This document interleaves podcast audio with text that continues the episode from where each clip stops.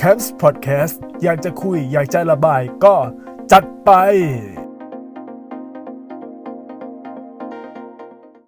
สวัสดีท่านผู้ฟังทุกท่านนะครับ ที่กำลังรับฟังพอดแคสต์ของ c a m p s นะครับในพอดแคสต์ตอนนี้จะมาคุยกันเรื่องของสังคมเกม และสตรีมเมอร์ตัวแปรสำคัญในการกำหนดภาพลักษณ์ของเกมนะครับ คือผมต้องขอออกตัวก่อนว่า ตัวผมเนี่ยไม่ได้มีอะไรกับตัวเกมที่ผมกำลังจะเล่านะครับ เดี๋ยวผมบอกชื่อเลย ก็คือเกม Free Fire นะครับเอาจริงๆเกม Free Fire เนี่ยผมเคยเล่นมาก่อนหน้านั้น ในช่วงที่ผมมีมือถือที่ยังเป็นมือถือจีนะมือถือของมวยซูนะครับมวยซูมวยซู MT Note ซึ่งตอนนั้นนี่สเปคก็ไม่ได้ดีอะไรมากขนาดนั้นนะมันเป็นสเปคแบบกากๆแล้วแบบยังใช้ CPU ของ MediaTek ในยุคนั้นที่มันยังไม่ได้เจ๋งอะไรมากพอเหมือนพวก CPU ในยุคนี้นะครับ แล้วตอนนั้นที่ผมเล่นเกม Free Fire เนี่ย เอ้ยมันก็สนุกของมันนะ แต่ว่าพอเวลาผ่านไปเรื่อยๆเนี่ยแล้วก็มันมีการเปลี่ยนแปลงเนี่ยก็จะมีใส่พวก skin ที่มีการบวกพวก damage หรืออะไรพวกเนี้ยประมาณว่าเกมเนี้ยมันกลายเป็นเกมที่ pay to win จริง ๆ แต่ทีเนี้ยมีบางช่องอะอย่าง C Man เนี่ยเขาก็ได้ทำข้อมูลเกี่ยวกับเรื่อง Free Fire หรืออะไรเงี้ยคือผมไม่รู้ Free C Man หรือว่าบางกอกอีสปอร์ตนะ แต่ว่าเขาบอกมาว่าเกม Free Fire เนี่ยเป็นเกมที่ โอเค ต่อให้คุณมี skin แบบพรีเมียมใช่ไหมแต่ว่าตัวคุณเนี่ยสามารถรับพวกแบบของพรีเมียมได้ด้วยการร่วมกิจกรรมทำอะไรต่างๆ แต่ว่าถ้าเป็น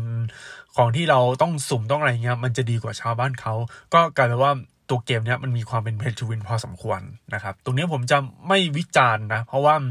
ผมจะวิจารณ์เกี่ยวกับสังคม Free Fire เพราะว่า ตัวเกมฟรี Free Fire เนี่ยเขาก็เป็นอย่างนี้อยู่แล้ว คือมันจะเป็น pay to win แล้วก็เน้นการสุ่มเน้นอะไรอย่างเงี้ยก็เป็นโมเดลการหาตังค์ที่ถ้าจะมาวิจารณ์เรื่องนี้ก็ต้องเป็นอีกเรื่องหนึ่งแต่ว่าตัวผมก็ไม่ได้ติดอะไรเกี่ยวกับเรื่อง pay to win ของเกม Free Fire เพราะว่าตัวผมไม่ได้เล่นเกม Free Fire แต่ว่าสิ่งที่ผมจะคุยในตอนนี้เลยคือ เรื่องของสังคมเกม Free Fire เพราะว่าสังคมเกมเนี่ยพอผมนึกไปนึกมาเนี่ยผมรู้สึกว่า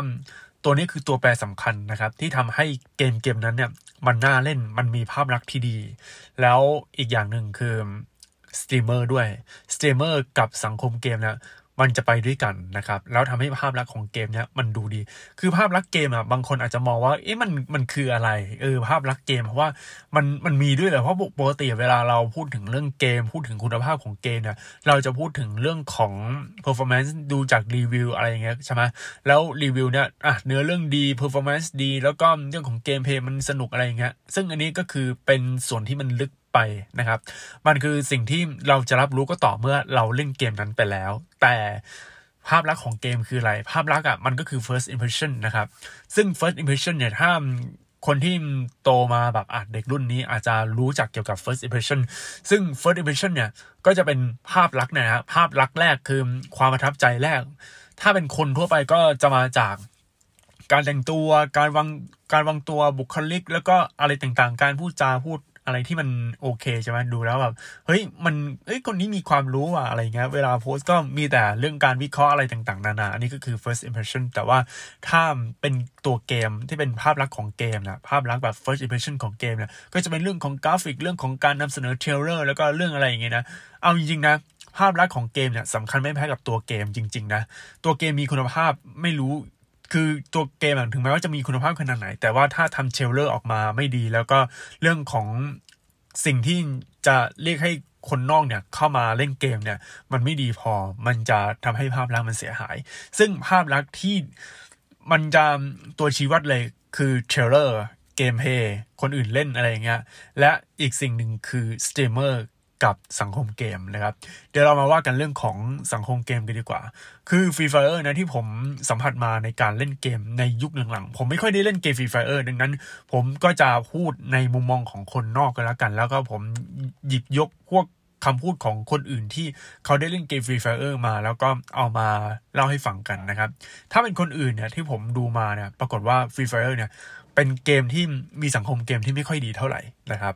แล้วผมก็งงเพราะอะไรรู้ไหมผมเล่นเกมของ Garena ประมาณ 2-3 เกมได้นะครับ Free Fire ก็เป็นหนึ่งในนั้น แต่ว่าถ้าเอาเล่นแบบจริงจังมีอยู่ช่วงหนึ่งของ Garena เลยก็คือเกม Call of Duty Mobile Call of Duty Mobile นี่พูดตามตรงนะ ดีกว่า Free Fire คือผมงงงงจริงนะก็เป็นคนเล่นเหมือนกันก็ค่ายเดียวกัน Garena ก็มีเงี้ยมีสังคมเกมเหมือนกันก็จะมีตัว หมาโคดี้โคดี้ก็คอยแบบมามากวนมาอะไรอย่างเงี้ยก็สไตล์โคดี้นะแต่ว่าการกวนก็จะเป็นกวนแบบไม่ได้มาแบบบูลลี่ใครอะไรอย่างเงี้ยใช่ไหมแต่ว่าถ้าเป็นของ Free Fire เนี่ยผมไม่ได้ว่าแอดมินหรืออะไรเงี้ยแต่ว่าผมว่าแบบคือสังคมเกมอะไรต่าง ๆ เนี่ยทำไมมันแย่ขนาดนี้ เออ มีหลายคนเขาตั้งข้อสงสัยใช่ไหมโอเค เดี๋ยวจะเล่าให้ฟังว่าทำไมสังคมเกม Free Fire ถึงเป็นอย่างนี้ ที่ผมดูมานะ เออ คือ ตัวตัวผมเล่นใช่ไหมเล่นไม่ค่อยได้เล่นเยอะ แต่ว่าผมจะพูดในฐานะคนนอก แล้วเป็นคนดูสตรีมของใครหลาย ๆ คนใน Facebook ก็แล้วกันนะครับ เพราะว่าที่ผมติดตามคนที่เล่นเกม Free Fire เนี่ยก็จะเป็นผู้หญิงอยู่สองคนนะครับ ก็หน้าหมวยหมวยหน่อยก็จะเป็นมุกุชินะครับมุกุชิก็คือน้องมุกนะครับ อีกคนหนึ่งก็น้องอ้วนหญิงอ้วนนะฮะคือ คือคือเขาก็แบบเล่นแบบกวนๆอะไรอย่างเงี้ยแต่ว่าถ้าแบบน้องมุกเขาจะแบบออกแนวแบบหวานๆน่ารักอะไรอย่างเงี้ย แล้วสิ่งที่ผมดูนะครับ ในตอนที่เล่นอยู่เนี่ย สังคม Free Fire เนี่ยมันค่อนข้างแบบมีมีหลายคนแล้วก็อยากจะเด่นดังนะครับ เด่นดังเยอะพอสมควรใช่ไหมแล้วสิ่งที่พีคจริง ๆ คือในช่วงที่เขาจะแบบอยากเล่นด้วย แต่ว่ามันเล่นไม่ได้ เพราะว่าห้องห้องเต็มด้วยอะไรด้วยนะ แล้วทีเนี้ยมีน้องคนหนึ่งนะครับ น้องเขาไปเบรมเอ่อไปบนกับหญิงอ้วนบอกว่า โอ้ยเลิกติดตามแล้วแบบเล่นไม่ได้แล้วทีเนี้ยแบบหญิงอ้วนก็แบบบ่นเลยว่าเออมางองแงอย่างนี้อะไรไม่ได้ใช่ไหมเออมันคือเหมือนมีความเป็นค่อนข้างเด็กน้อยหรือว่าหรืออะไรเงี้ยพอสมควรนะครับ ก็ต้องดูต่อไปนะ เพราะว่า เอ๊ะทำไม Free Fire ทำไมแบบสังคมเกมมันไม่ค่อยดี เพราะว่าอะไรรู้ไหม คือเกมอื่นเนี่ยมันไม่ค่อยมีปัญหานี้มากนะ อย่าง Call of Duty อะ Call of Duty Mobile นี่คือมันมันเป็นเกมมือถือของ Garena เหมือนกันแต่ทำไมบางคนที่เล่นหลายคนอะ มันรู้สึกว่ามันมันยังดูดีกว่า Free Fire อะ คือกลายเป็นว่าภาพของเกม Call of Duty อะ มันยังดีกว่านะ อันนี้อันนี้พูดตามตรงจากใจผมเลยนะ แล้วก็อีกอย่างหนึ่งคือ ถ้าเป็นเกมเกมอะไรอะเกมเอาเวนี่ผมไม่ได้แตะนะ แต่ว่ามันมีอยู่ช่วงหนึ่งที่สังคมเกมเอาเวมันไม่ค่อยดีนะครับ เออตรงเนี้ย เรื่องนี้ค่อนข้างน่าสนใจนะ แล้วมันทำให้ภาพเกมเนี่ยมันภาพลักษณ์เนี่ยมันจะมีการล้อกันไปเรื่อยอย่าลืมว่าสังคมเกมเนี่ยมันจะมีสังคมที่แอนตี้อยู่เสมอ แล้วเวลาสังคมแอนตี้เนี่ย ถ้าเจออันไหนที่มันแบบ มันเป็นมีมันเป็นสิ่งที่ต้องมีการวิพากษ์วิจารณ์เรื่อยๆนะเขาก็จะว่าแต่เรื่องนั้นอะอย่างเช่นเรื่องประตูเกม Free Fire อะไรอย่างเงี้ย นี่จะบอกให้ฟังนะ ประตู Free Fire เนี่ยผมไม่ค่อยซีเรียสนะ เออ ในฐานะที่เป็นคนเล่นเกมมานะครับ เกมที่ไม่มีประตู เออ หรือว่าเดี๋ยวเดี๋ยวเดี๋ยวจะบอกว่าเกมที่ไม่มีประตูเกมเกมอะไรก็คือเกม Call of Duty รู้เปล่าว่า Call of Duty ไม่มีประตูนะครับ เออ อันนี้อันนี้พูดตามตรง Call of Duty ไม่มีประตู ต่อให้มีประตู ก็จะมีแค่ไม่กี่ภาค ซึ่งภาคเดียวที่ผมเล่นที่มีประตูคือ Call of Duty Modern Warfare แต่ Call of Duty Modern Warfare เนี่ย คนที่เล่นจริง ๆ เขาจะบ่นกันยับเลยว่ามันเป็นเกมของคนที่ชอบแคมป์คนที่ชอบแบบอยู่เฉยๆ แล้วก็คอยรอให้คนเดินแล้วก็มายิงมาแอบๆ แล้วก็ยิงนะครับ เลยทำให้เกม Call of Duty Black Ops Cold War เนี่ยในปัจจุบันเนี่ยเป็นเกมที่ตัดเรื่องประตูทิ้งออกหมดเลยนะครับ แต่ถามว่ามีประตูไหม มีมันจะบ้าเลยจะไม่มีประตู แต่ประตูที่ว่าเนี่ยเป็นประตูที่เปิดอ้าซ่าเอาไว้อย่างเงี้ย ปิดเองไม่ได้นะครับ คือเป็นสิ่งที่ประกอบในฉากเฉยๆ มันไม่ได้แบบว่ามาเป็นแบบประตูปิดเองเหมือนกับเกม Call of Duty Warzone หรือว่า Call of Duty Modern Warfare ซึ่งไอเรื่องที่ Warzone กับ Modern Warfare มีประตูเนี่ย ถ้า Warzone มีประตู อันนี้โอเค เพราะว่ามันเป็นกลยุทธ์ของการเล่นเกมในแนว Battle Royale ซึ่งเกม Battle Royale เนี่ย ถ้ามีประตูเนี่ย มันก็เป็นกลยุทธ์อย่างหนึ่งทำให้แบบ มันมีเรื่องของยุทธวิธีในการเล่นนี้ใช่ไหมแต่ว่าตัวเกม flow ของ Call of Duty Black Ops Cold War เนี่ยมันเป็น multiplayer ที่คุณแบบมีพลวัตของมันอยู่ตลอดเวลาดังนั้นการที่มีประตูเนี่ยมันมันไม่โอเคเท่าไหร่นะครับ อันนี้คือสิ่งที่อยากจะให้เรียนตรงนี้ด้วยว่าเกมที่ไม่มีประตูไม่ได้หมายความว่าเป็นเกมกากนะครับ แล้วการที่ Free Fire แล้วก็โอ้ไม่มีประตูไม่มีประตูแล้วแบบมาล้ออะไรเงี้ย อันเนี้ยผมมองว่าอยากให้ดูตรงนี้ด้วยนะครับ อันนี้ขออันนี้คือ จะพูดของ information ของเรื่องนี้ เพราะว่าตัวผมเนี่ยก็เล่นเกม Call of Duty Black Ops Cold War แล้วผมประทับใจนะ มันเป็นเกมไม่มีประตู เออ แต่ว่ารู้เปล่าว่าตรงสิ่งที่เป็นประตูที่มันอ้าซ่าอย่างนี้เนี่ยคือจุดที่จะเราต่อสู้นะครับ มันเป็นจุดยุทธศาสตร์อย่างหนึ่ง เพราะว่าเวลาเราเล็งนะเราจะเล็งว่าแบบเฮ้ยคนจะโผล่มาจากประตูตรงนี้อยู่ตลอดตลอดเวลานะครับ เออต่อไปก็คืองี้ครับ เดี๋ยว ปัญหาของเกม Free Fire นะ ที่ผมเล่าให้ฟังอะ่ะก็จะเป็นเรื่องของสตรีมเมอร์แล้วก็เรื่องของเรื่องของสังคมเกมนะครับ Garena เนี่ยไม่ไม่มีการ take action ตรงนี้เลยเหรอ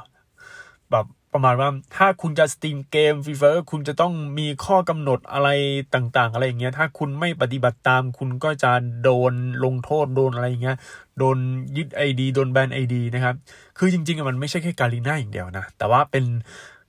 เจ้าของที่เป็นค่าย stream อะเจ้าของที่สังกัด stream แล้วก็เจ้าของผู้ให้บริการ stream ไม่ใช่ stream ที่เป็น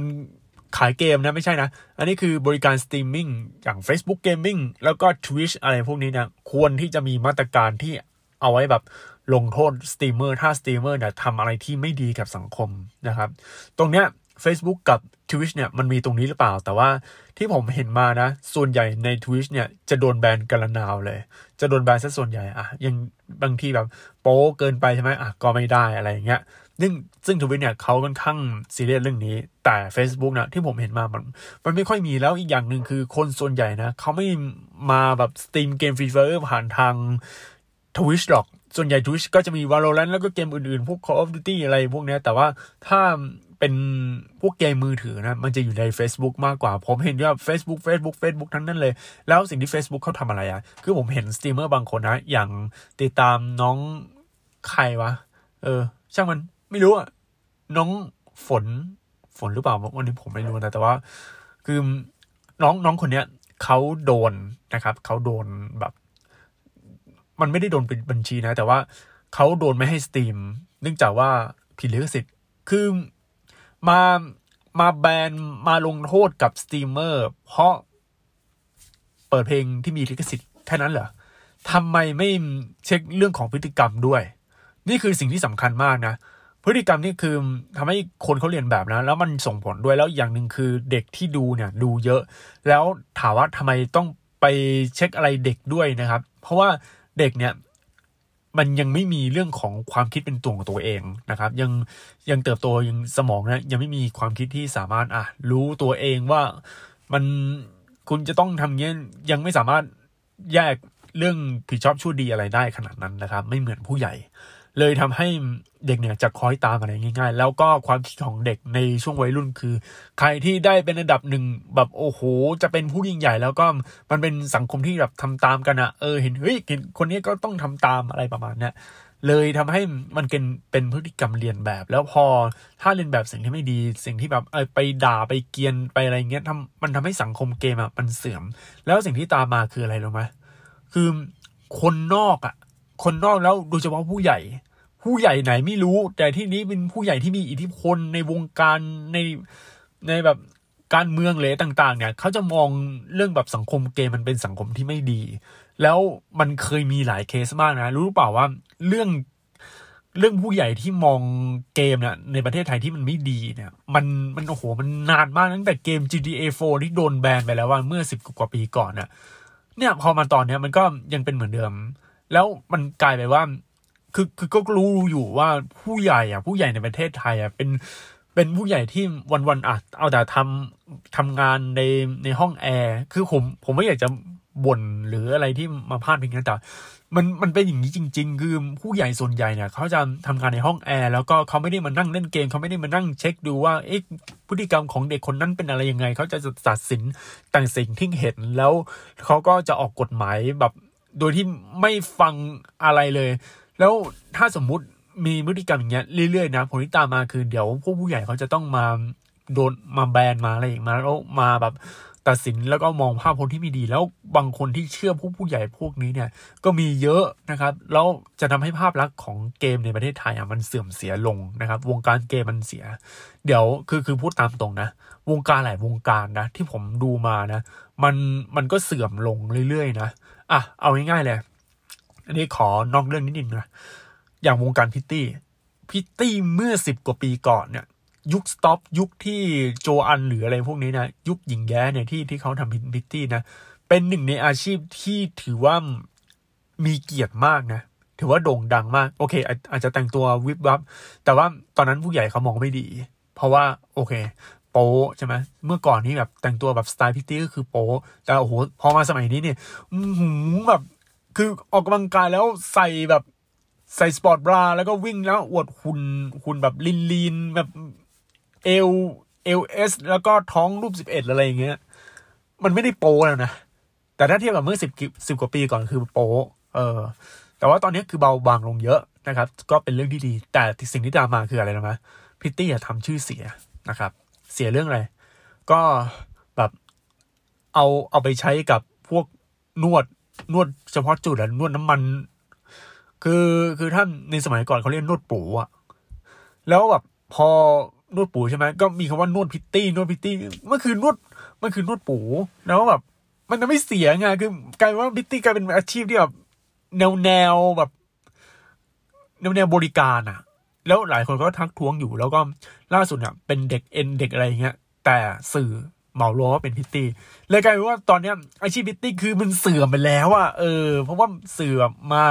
อะไรอย่างเงี้ย ถ้าเป็นเมื่อก่อนนี่คืออาชีพพริตตี้คืออาชีพที่แบบหลายคนอยากจะเป็นนะ เพราะว่ามันทำให้มีงานมีเงินเยอะแยะมากมาย แล้วก็บางคนก็สามารถสร้างเนื้อสร้างตัวได้จากอาชีพพริตตี้ตรงนี้แหละเพราะว่าตอนนั้นผมจำได้เลย อย่างมแมลงเมี่ยงนะครับ ตอนนั้นก็เป็นพริตตี้อยู่ใช่ไหมแล้วเขาก็ลง Socialcam แบบโอ้โหคลิปนั้นโด่งดังมากใน Socialcam อะ ใครยังทัน Socialcam อยู่แสดงว่าคุณไม่เด็กแล้วนะครับ คุณอาจจะอายุประมาณ 30 กว่าแล้ว แต่ว่าในยุคนั้นเนี่ย เป็นยุคที่แมลงเมี่ยงคือดังจริง แล้วพอสักพักหนึ่งเขาก็มีครีมมีแบบขายครีมขายอะไรเงี้ย แล้วก็กลายเป็นประเด็นนิดนึง แต่ว่าหลังๆมาเขาก็ชีวิตคงดีขึ้นแหละ เพราะว่าเขาก็มีลูกมีครอบครัวอะไรแล้วนะครับ อันนี้คือถ้าสตรีมเมอร์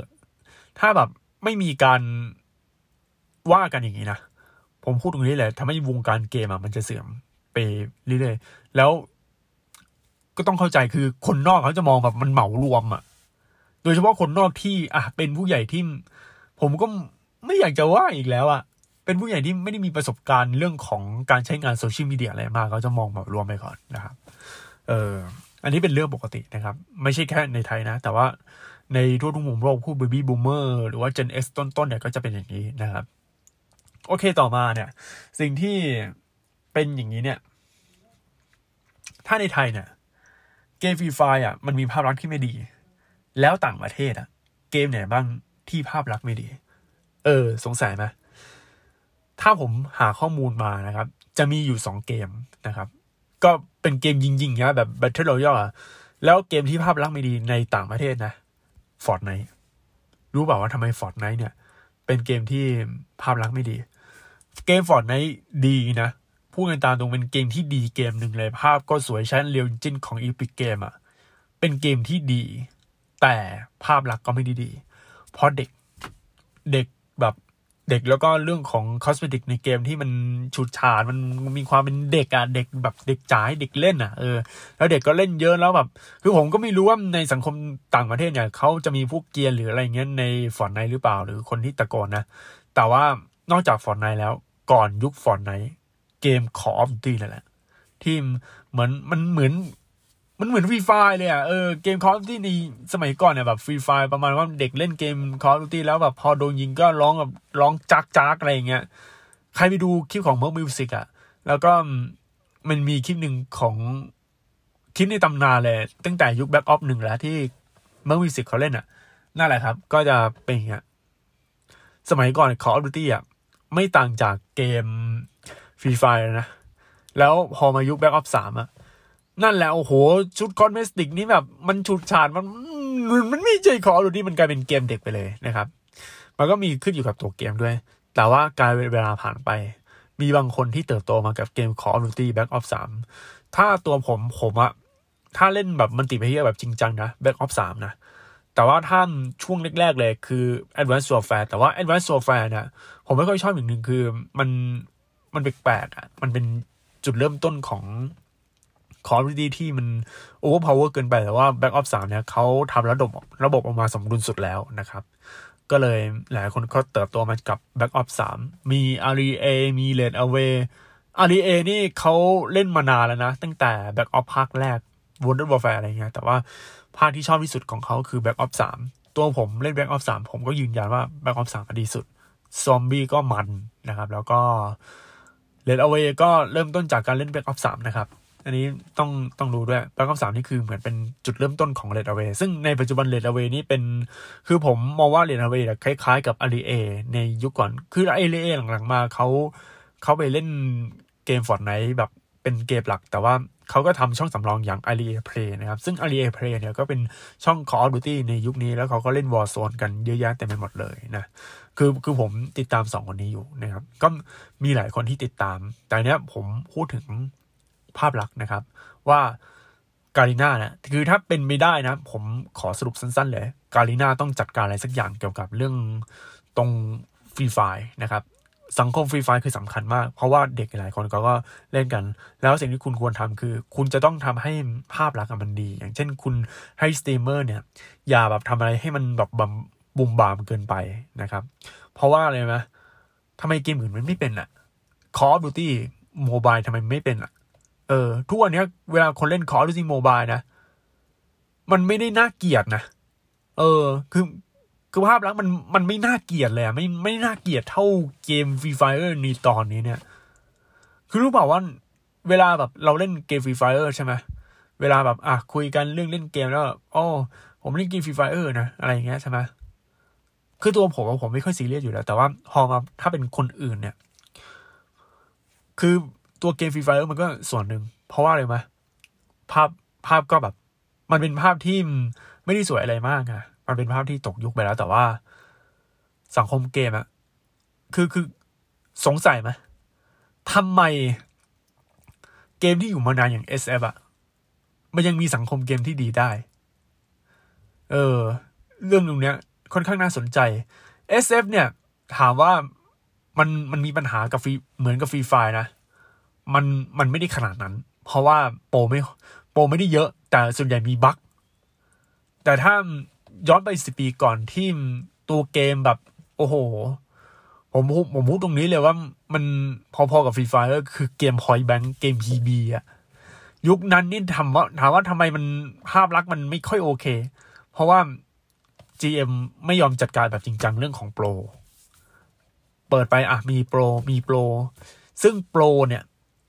ผลที่ตามมาคือทำให้คิวเดสเราพังนะ เพราะว่าเราโดนคิวเรื่อยๆอะ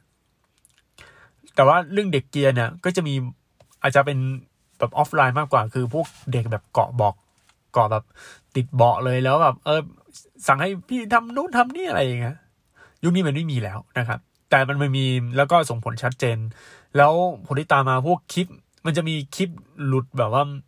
เด็กแบบถือมีดมาแล้วจะขู่อะไรอย่างเงี้ย อันนี้อันนี้ไม่ใช่เกมฟรีไฟแล้วแต่ว่าเกมอื่นนะครับ แล้วก็มันพฤติกรรมอะ พฤติกรรมมันมันก้าวร้าวแล้วมันมันไม่ใช่ อะ แล้วผมมองเลยว่า มันไม่ใช่แค่ตัวตัวเกมอย่างเดียวนะ เป็นเรื่องของการเลี้ยงดู มันเป็นปัญหาเชิงโครงสร้างหมดเลย แล้วคำถามคือ ถ้าเด็กเนี่ย อย่าลืมว่าเด็กส่วนใหญ่ในยุคนี้นะเขาจะมีชีวิตอยู่กับหน้าจอ อยู่กับหน้าจอมากกว่า แล้วพออยู่กับหน้าจออย่างนี้นะ ใครที่เป็นเพื่อนใครที่แบบชาบูก็คือสตรีมเมอร์ สตรีมเมอร์เนี่ยคือเป็นเหมือนเป็นไอดอลเหมือนเป็นดาราที่โหคนติดตามแล้วเขาจะชื่นชมสตรีมเมอร์ต้องทำตัวดีๆสตรีมเมอร์ต้องเป็นตัวอย่างของสังคม คือยุคนี้สตรีมเมอร์เนี่ยเหมือนกับดารา เหมือนกับคนดังคนอะไรอย่างเงี้ย ก็ต้องทำให้มันดีๆ ถ้าสตรีมเมอร์เนี่ยทำตัวเละๆทำตัวแบบไม่ดี มันกลายเป็นมาตรฐานใหม่ที่มันไม่ดี แล้วคนที่มองแบบคนภายนอกที่มองแบบ ต้องการที่มันสวยๆงามๆ มันจะมองว่ามันไม่ค่อยโอเคเท่าไหร่ มันจะเป็นการเหยียดทันทีนะครับ แล้วถามว่าใครที่จะมาจัดการลิงก์สตรีมเมอร์ที่อย่างนี้ได้ ก็คือค่ายเกม แล้วก็คนที่เปิดเจ้าของแพลตฟอร์มในการสตรีมอย่าง Facebook Gaming ตรงนี้ต้องกวดขันโดยด่วนเลย แล้วก็คือผมก็ไม่รู้ว่าเขาจะกวดขันยังไง เพราะว่า มันมันต้องดูให้แบบพยายามสร้างที่มันเป็นแมนเนอร์ของสังคมนะครับ ผมขอยกตัวอย่างเลย สมัยก่อนนะครับ อันนี้ย้อนกลับไปยุคของร้านเหล้านะครับ ร้านพวกร้านเบียร์ร้านอะไรอย่างเงี้ยสิบกว่าปี ไม่ใช่สิบกว่าปีก่อนยี่สิบกว่าปีก่อน เออ ต้องเรียกเลยยี่สิบกว่าปีก่อนก็เพราะว่าตอนนั้นผมหาข้อมูลเกี่ยวกับเรื่องสถานที่เที่ยวตอนกลางคืน ก็จะมีพวก RCA มีอะไรอย่างเงี้ย RCA เนี่ย บอกเลยว่า เละคือมันไม่ใช่เละแบบว่าโอ้โหมันนัวหรืออะไรเงี้ย แต่ว่าการจัดการเรื่องของรสนิยมเรื่องเทสในการแต่งตัวเนี่ย มันแบบเด็กๆ ใครใครก็เข้าได้เลยกลายว่าจะเป็นแหล่งมั่วสุมหรืออะไรพวกนี้ไงซึ่ง RCA เนี่ยก็เป็นหนึ่งในนั้น แต่ว่าเวลาผ่านไปเนี่ย เหมือนการกวดขันเรื่องของเครื่องดื่มแอลกอฮอล์มีมากขึ้นเรื่อยๆเนี่ยเลยกลายไปว่าย่าน RCA เนี่ยก็ต้อง คุณจะต้องใส่กางเกงขาสั้น ขายาวห้ามขาสั้น ห้ามแต่งตัวแบบวับวับแบบแบบเกินไป คุณต้องแต่งตัวดีๆ มันจะมีเรื่องของ privacy เรื่องของแบบไม่ใช่ privacy policy นะครับ policy ในการแต่งมี dress code มีแบบห้ามใส่รองเท้าแตะอะไรเงี้ย ใส่ได้เฉพาะวันสงการเออ มันมันเป็นอย่างเงี้ย แล้วพอหลังจากนั้นเนี่ยกลายว่า ภาพลักษณ์ของคนที่ดื่มเครื่องดื่มแอลกอฮอล์หรือคนที่ไปเที่ยวเนี้ยมันก็จะสูงขึ้นเรื่อยๆนะครับ ตรงเนี้ยต้องดูต้องควบคุมให้ได้